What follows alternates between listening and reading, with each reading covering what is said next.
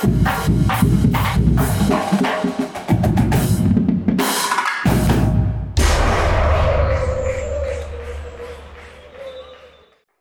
приятели на Великата английска игра. Добре дошли в Лигата на джентълмените в неделя вечер преди да завърши деня, всъщност след изиграването на двата мача в Англия. Ще се опитам да открия основните идеи и така мисли, които имам след двобойта от кръга, пък ще очаквам от вас евентуално да видим по какъв начин вие гледате на нещата. Сега, да започнем поред на номерата от, както каза, поред на мачовете. Уест Хем също Ньюкасъл в събота. Сега, в Уест Хем има очевиден спад в играта. Много се дискутира това и обикновено анализаторите сочат с пръст даден футболист. А, ние също бихме могли да направим това. Примерно да кажем, че Томас Солчек не работи както работеше преди. А, да кажем, примерно, че Джаред Боуен и а, Михаил Антонио не получават достатъчно подкрепа от а, другите двама хора, другите двама предни позиции си Банама и а, Пабло Форнаус. Тоест, формално могат да бъдат намерени много оправдания а, и обяснения за това, което се случва с Уескям. Има обаче едно игрово а, оправдание или едно игрово обяснение, по-скоро не оправдание, което на мен ми звучи така. Уест Хем няма свой собствен план Б в играта си. Не мога да кажа, че изпълнява, образно казано, план А по най-добрия възможен начин. Използването на Михаил Антонио в предни позиции в първата част от първенството беше изключително интензивно и а, това бе нещо, което изненада всички отбори, но вече всички познават какво прави Михаил Антонио с топката, а, как дърпа централните защитници на фланга, как навлизат наскоро-скоро в наказателното поле на Уест Хем и така нататък.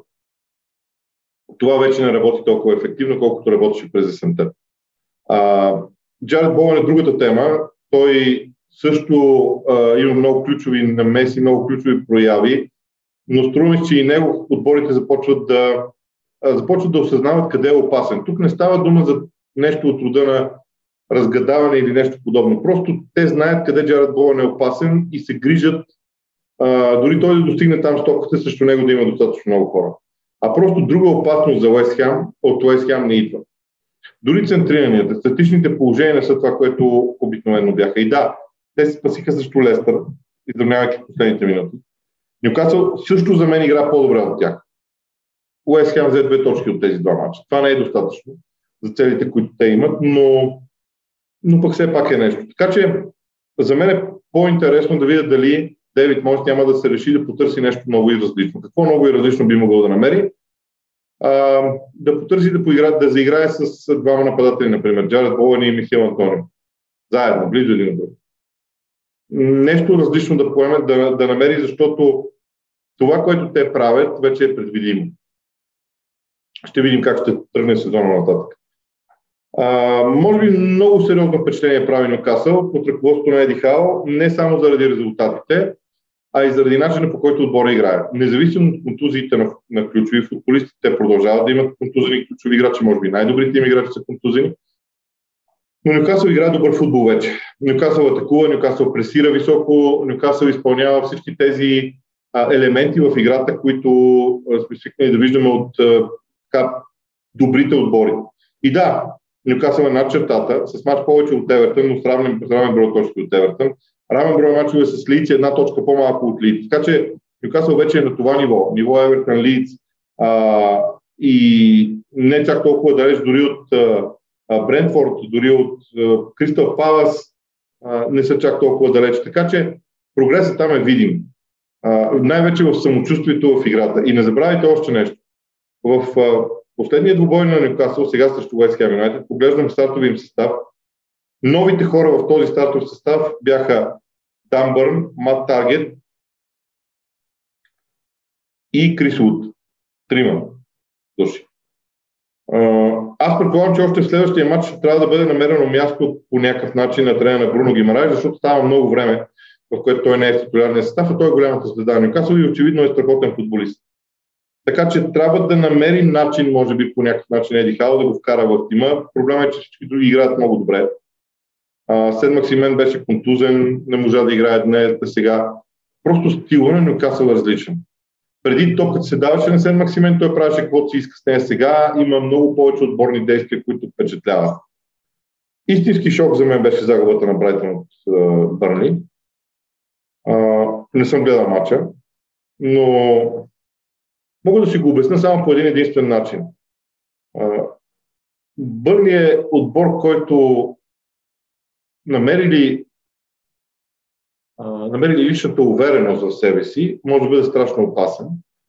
Докато тима на Брайтън смея да твърдя, че а, с всички тези изключително високи изисквания, които Греем Потър има към състава, няма как да не направи слаби мачове. И като почнат головете, първи гол в 21-та минута, втори гол в 40-та минута, трети гол в 69-та минута, т.е. На, на, почти на равни интервали от време пада гол. Не, лош мач в офиса, така мога да го, да го уточня. Колкото до Бърни, обаче тази победа е от изключително значение по много причини, а не само точкови. Бърни е с два мача по-малко от Нюкасъл и изостава на 5 точки от Фраките. Бърни е на с един мач по-малко от Евертън и изостава на 5 точки от Евертън. Бърни е с два мача по-малко от Лиц и изостава на 6 точки от Лиц. Това е много тежка битка за оцеляване. И следващия мач на Бърни ще е от страхотно значение. Той е с Тотнам а, през седмицата при това у дома. Ето ви момент, в който Бърни може да обърне а, тотално отношението към себе си. Видях головете в матча, не мога да кажа, това са типични голове, които Бърни би вкарал, но не мога да кажа нещо повече. Така ли иначе резултатът е шок. Аз смятам, че в някакъв момент нищо чудно Бърни да продължи да, а, да играе по този начин, но някак не ми се вярва. Уотфорд обаче също спечели. Какво става на дъното?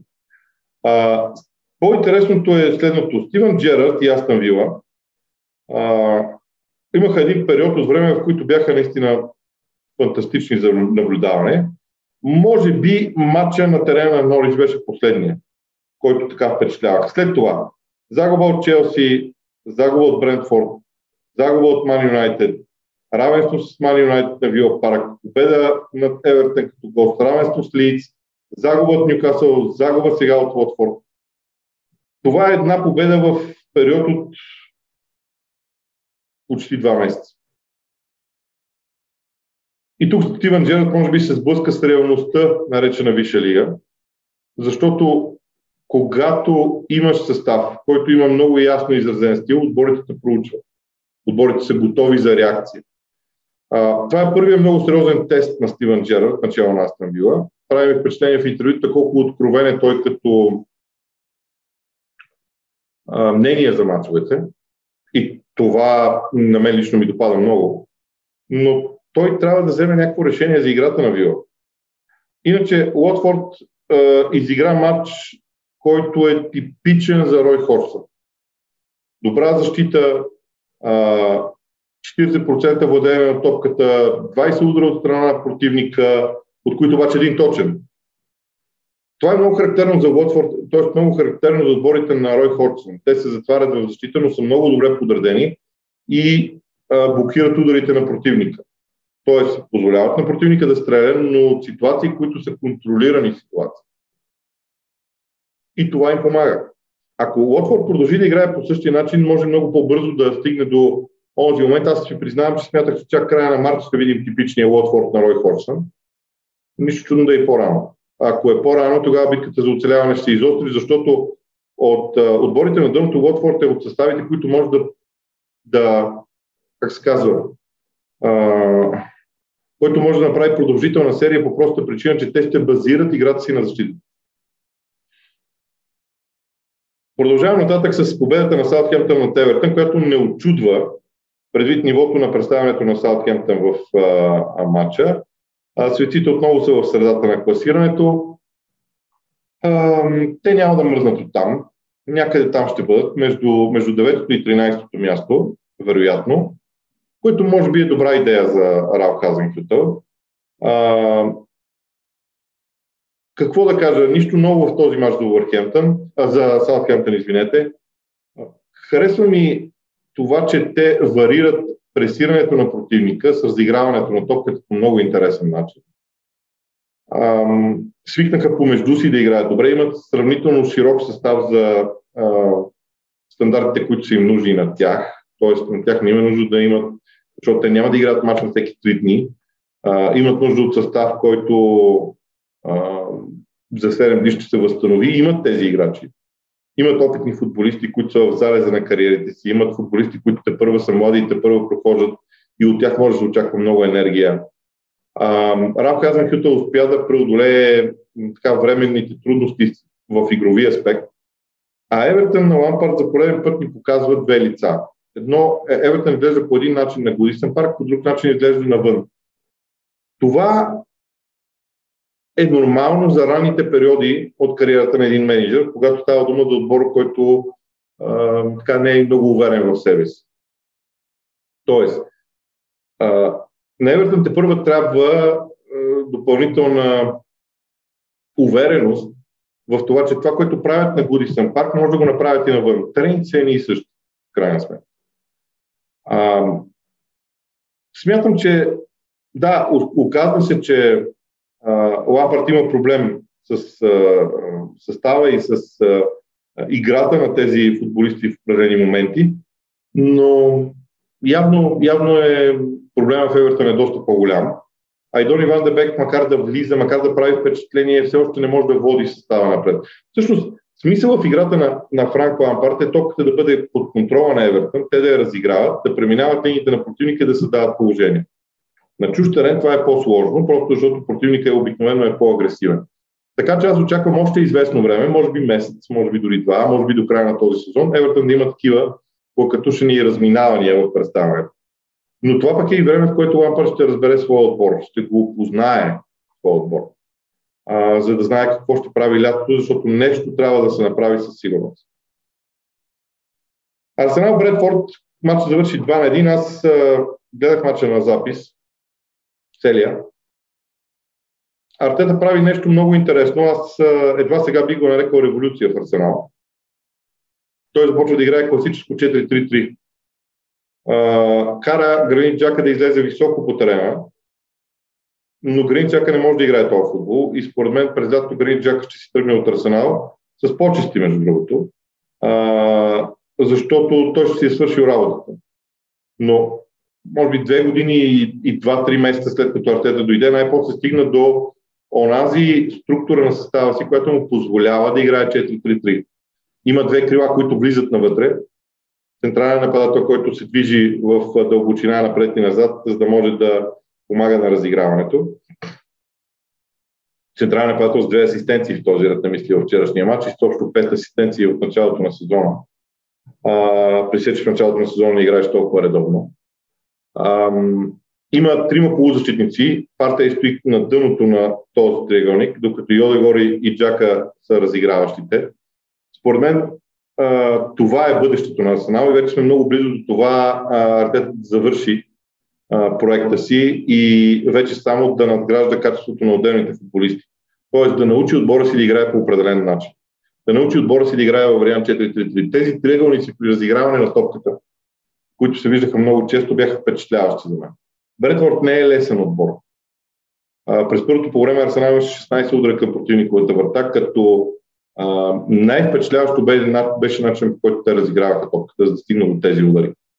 А, два гола на Смитро, на Букайо Сака, изработени голове, добри голове с добро предимство. Да, накрая допуснаха гол от съпично положение.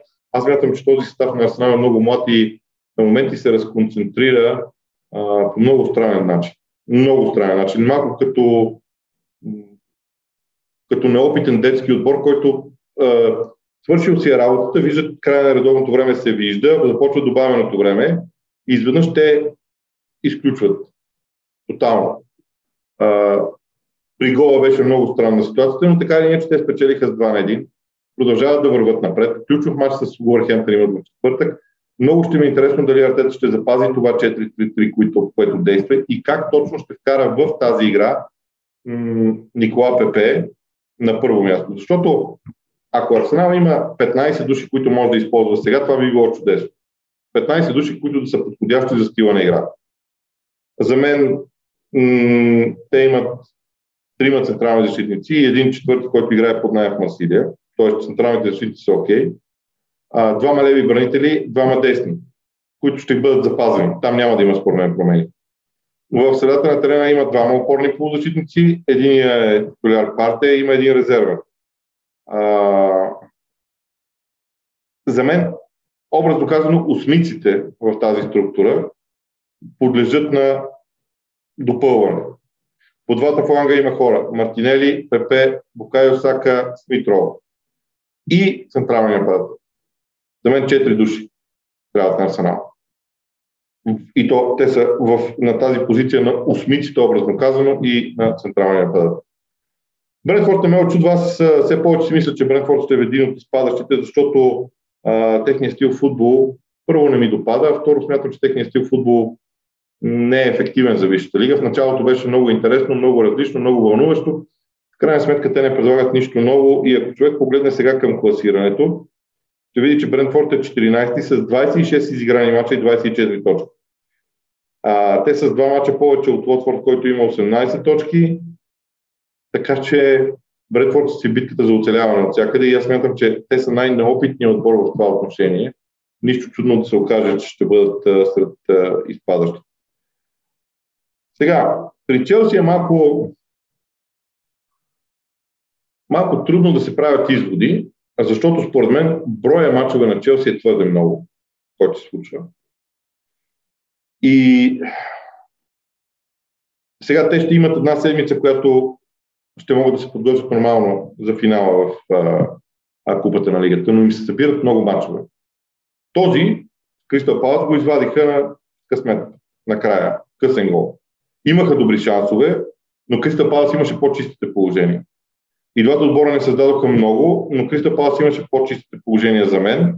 А, Заха ги пропусна.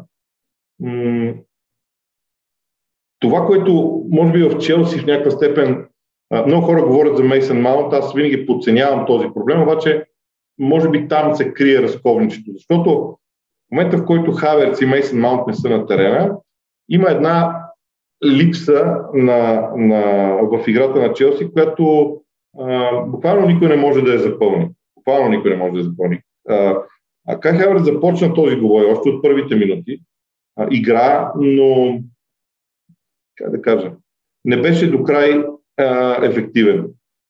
Аз бих казал следното. А, при положение, че а, в Челси са направени трите смени в отбора в 74-та минута. Три смени по едно също време. Това може да бъде тълкувано по много различни начини, но според мен Тухел вкара Алонсо Ковачич и Ловчовчик в тази средна зона на игрището, променяйки в някаква степен и, и, и индивидуалностите и начина на игра. Защото излизането на Малак Сар и влизането на Марко Салонсо означава смяна на формацията, в някаква степен смяна на, не на формацията, на структурата на игра. Марко Салонсо тръгва отляво много по-високо напред да търси победа. Има нещо в играта на Челси, а, и то е в нападение, което не достига. Но пък баланса им в защита, начина по който се умяват да, да се защитават е страхотен. И все пак, Кристал Палас си спусна положение. Аз поглеждам към класирането, защото Палас наистина не е никак щастлив от ситуацията. Те имат само 5 спечелени победи, което е малко, но имат 11 равенства. Когато имаш 11 равенства, толкова между другото има и Саутхемптън и те двата отбора си приличат в някои отношения. А, за мен това са отбори, които аз наричам, че са трудни за побеждаване. И, и Челси наистина много трудно победи Кристал Палас. Идеята на Палас е и на Саутхемптън е такава. Той Увърхемптън тръгна, между другото, Увърхемптън е първият отбор, който тръгна с този модел, като сега изповядват Саутхемптън и Палас, да бъдеш труден за побеждаване и стига далеч. Но на мен лично ми се струва, че Павел ще събере достатъчно точки точно заради това, защото няма да допуска леки голове в вратата си. Матчът между Ливърпул и Норич е интересен. Сега аз твърдя, че Ливърпул вече има предостатъчно широчина в състава, за да се бори за четирите трофея, в които участва. Ливърпул, за мен, има широчина в състава абсолютно подобна на Мансити, дори малко по-добра от Мансити. Ако търсим индивидуални сравнения, е много трудно, защото големите звезди на Мансити са в средата на терена, Ливърпул са в атака. Но Ливърпул има широчина в състава и тя се видя срещу Норич. Големия, по-интересното е, че Ливърпул, освен всичко друго, това, което аз съзирам в тяхната игра, е, че започват да развиват това качество на големите отбори, а, което им позволява да печелят мачовете си за 30 минути. Тоест, те знаят, че имат едни 30 минути, които бъдат превъзходни и нямат притеснения от това какво се случва в останалото време. И другото, което е много важно, пуснете си този матч в началото до първия гол на Ливърпул и мисля, че ще си направите изводите какво значение имат крайните бранители за Ливърпул. На пръв поглед човек си каже какво толкова има едно центриране и така нататък. Може би, сега, това, което ще кажа, вероятно е прекалено, но имам чувство, че крайните бранители на Ливърпул са най-важните играчи в отбора. Просто разликата е много голяма, когато тя ги няма и когато те са на терена, титулярния си. И вярвам, че м- тази почивка, която те получиха, защото това беше почивка, м- беше много важна. Те сега имат домакински матч с Лидс, който няма да е никак лесен, предвид интензитета, който Лидс диктува в мачовете си. След това финал в турнира за купата на лигата, а, което също е важно събитие, защото Ливърпул иска да спечели този трофей. Да не говорим, че Ливърпул не е свикнал да губи големи матчове. А Челси пък също на свой ред спечели не един и два мача, които влизат в това понятие големи матчове. А, така че да, крайните бранители за мен са акцент. Беше ми интересно да видя Садио Мане в центъра на атаката. Много интересен вариант. Дори може би там му пасва повече, отколкото на фланга. Макар, че ще, ще стреля по-малко, защото просто цялата игра на Ливърпул се върти така, че фланговите нападатели, които влизат навътре в полупространство, те стрелят, но на Мане му пасва тази роля. И имам чувство, че той ще бъде дългосрочния вариант за там, когато Жота не играе. Изобщо Клоп си, Клоп си осигури възможност в нападение да се ротира състава както си поиска. Има 7 души, ако не се лъжа. Диво Кори, който също между другото влезе в игра в този двубой.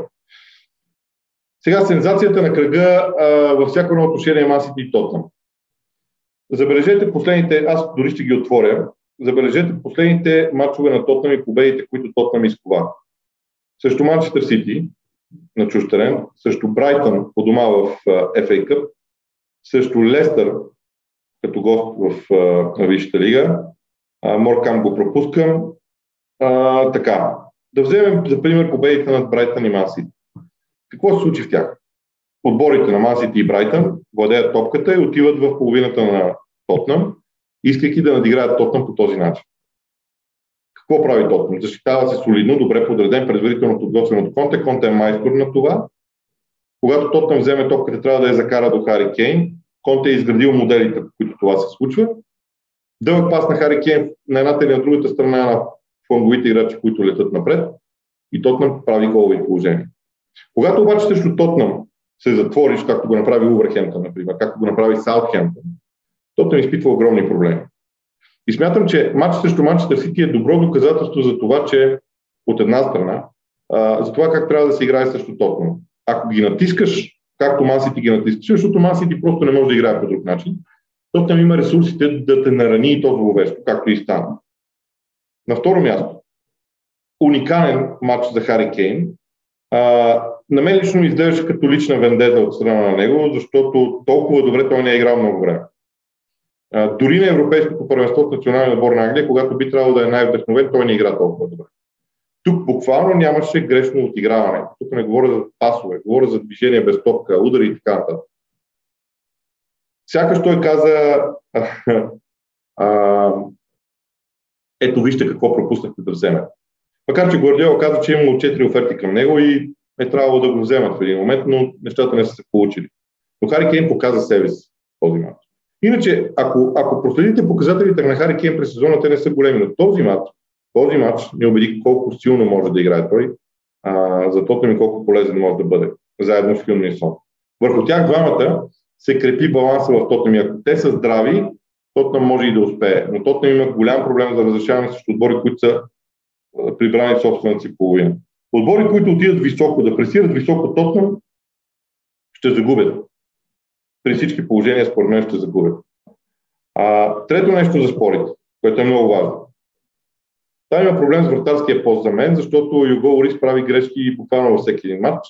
Само, че в този случай срещу Ман Сити, след като направи една грешка за първия гол на Ман и за Митън, след това направи уникален мач до края. Но каква е гаранцията, че това се случва всеки път? А, смятам, че на Тотна му трябва трайно решение на вратарския пост в някаква степен.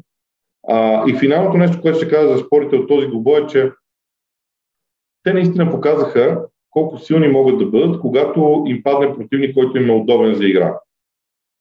Но когато Тотнем трябва да изгражда атаките, нещата са различни. Няколко думи за Манчестър Сити. Аз много дълго време казвам, че може би два месеца вече твърдя, че в играта на Манчестър Сити се виждат пукнатини. Саутхемптън, например, ги показа най-явно. сега и Тотнам довърши цялото това, целият този процес. Освен това, още от началото, от първия ден на сезона много се говори за това какво, какво ще прави Ман Сити, когато противника открие резултата, защото те нямат такъв типичен централен нападател тип Голаджия, който да, да знаеш, че от него може да паднат два гола. Сега, Ман Сити загуби от Тотнам дома. Връщам назад. А, къде са грешките на Ман Сити? Отбор, който е изключително дисциплиниран и може да се защитава в своята половина. Още назад. Кристал Палас. Същия отбор. Като тип, като типаж същия отбор. Уест Хем Юнайтед нулево равенство а, и те загубиха в EFL. Айде, този матч ще го пропуснем. Махаме мачовете в Шампионската лига. Пак Саутхемптън в Манчестър. Тотнам в първия кръг. Това са, разбирате ли, това са един тип отбори, също които Ман Сити няма решение, защото няма такъв централен нападател. И тук ще кажа следното. Да, Ман Сити без централен нападател може да стане шампион и така нататък, но за да бъде напълно разнообразен този отбор, им трябва такъв човек. И затова Хари Кейн беше много удобен. Големият проблем обаче е, че в Ман Сити, в академията на Ман Сити, растат поне две момчета, които са с подобни качества на Хари Кейн. Може би няма да станат толкова силни футболисти. Но защо Ман Сити да а, прави толкова глобален, силен трансфер за един футболист, който е близо до 30-те си години, когато от академията тръгват други. И да, аз мисля, че Гордиола сам е приел, че определени точки този сезон ще бъдат изгубени заради липсата на такъв тип футболист, като Агуеро, например, какъвто беше Агуеро. Той сам го е приел, че той ще изгуби тези точки, но поведели в резултата Ман Сити, става убийствен като ефективност. И пак, първия гол, значението на първия гол срещу Манчестър Сити. За мен титлата не е решена категорично. Смятам, че те първо ще видим много неща а, около битката за титлата. Ще е интересно първо дали Ливърпул ще вземе матч с Ман който е в среда. Мисля, че ще го направят. Не мисля, че там ще има изненада, макар че знае ли човек, ли всичко може да се очаква. Но битката ще е сериозна. Сега, самите Лидс Юнайтед за пореден път показаха в добой срещу Манчестър Юнайтед, че аз много отдавна твърдя, че Биелса е прекрасен треньор, но Биелса просто стигна края на пътя си в Лидс Юнайтед. И в това няма нищо лошо. Ако не ме лъжа паметта, това е пети сезон, четвърти сезон на Биелса. Четвърти сезон май на Биелса в Лидс. Това е най-дълго, най-дългият период на Биелса, в който и да е отбор. И той, той им свърши страхотна работа. Но ако продължават по същия начин, те не само ще станат предвидими, между другото лице е в много сериозна опасност да бъде замесен битката за оцеляване. Защото и програмата им е кошмарна. След гостуването на Ливърпул имат домакинство с което вече се яви задължително за взимане от тяхна страна. И това е нещо, което е много голям проблем за състава За мен лично е много голям проблем. Така че те с Мани какво показаха? Играят на периоди, в тези периоди могат да са страшно опасни и допускат елементарни голове. Елементарни голове. Не мога да кажа, че видях нещо ново в Man United, видях обаче характер. Значи, през цялата седмица говореше за някакви неразбори в съблекалната, разединение в отбора и така нататък. Това, което Man United показа, е всичко друго, но не и разединение в отбора. тази обстановка на Емаро, дъжда, лошия терен, всичко останало, предвещаваше да видим дали има добри връзки между отделните играчи. Роналдо направи слаб матч, за мен е слаб матч, но той просто вече физически не е в състояние да изкара такъв тип двубой. И може би самият той много правилно тръгва да, да, да си търси друг отбор, защото самият той вижда състоянието и, и, и футбола в Висшата лига. Футбола в Висшата лига м- така е и твърде изискващ. Днес видяхме го на терена в матч с Лиц. Беше много далеч от това, което е, е. Той може би до края на сезона ще вкара още голове. Не го отричам. Той ще има а, изригвания, избухвания. Не е това, което трябва да бъде. Със сигурност. И накрая Увърхемптън срещу Лестър, един матч, който а, просто подсказа. Значи има матчове, в които двата отбора играят точно така, както се очаква и матч свършва точно така, както се очаква. Лестър се очаква да, да имат проблеми в защитата, да имат проблеми при статичните положения, противника отбор да се възползва, да вкара головете а, в подобни моменти. Увърхемптън пък дори допусна гол, но те по принцип се защитават прекрасно, а, имат добър баланс в играта си, но Увърхемптън в този матч бяха една идея под нивото, което аз очаквах от тях. Има един голям генерален въпрос в Увърхемптън, дали ще играят с трима вътрешни полузащитници или с двама, като прибавят допълнителен нападател. Това много често зависи от противника, но м- и в един и в другия случай пред Увърхемптън има проблеми. А пък би следвало и двата варианта да са работещи, а, а всъщност изглежда така, сякаш Увърхемптън и в един и в другия случай прави компромис. Бруно Лас има много позитивни неща, които е направил в Увърхемптън, но сега трябва да направи така, че да намери да усъвършенства и двата варианта, така че Увърхемптън, независимо как иска да играе, дали малко, малко повече хора в центъра и с малко повече хора напред, да може да бъде еднакво ефективен. Това ще бъде следващата крачка и тогава вече водците ще стигнат до Европа много по-лесно. Да видим. Матчът им с Арсенал е много ключов. Този матч Арсенал Увърхемптън в четвъртък ще бъде много ключов в а, битката за четвъртото място, поне според мен. Завършвам с а, така матчовете от Висшата лига. В а, сряда а, ще, може би дори в четвъртък сутринта ще го видите този епизод с а, Ивал Цветков, който ще направим. А, и след това, по традиция, и останалите а, епизоди от седмица, така както обикновенно ги правим. Така че от мен приятна седмица. Надявам се, че ще ви бъде достатъчно интересно с а, матчовете от Висшата лига.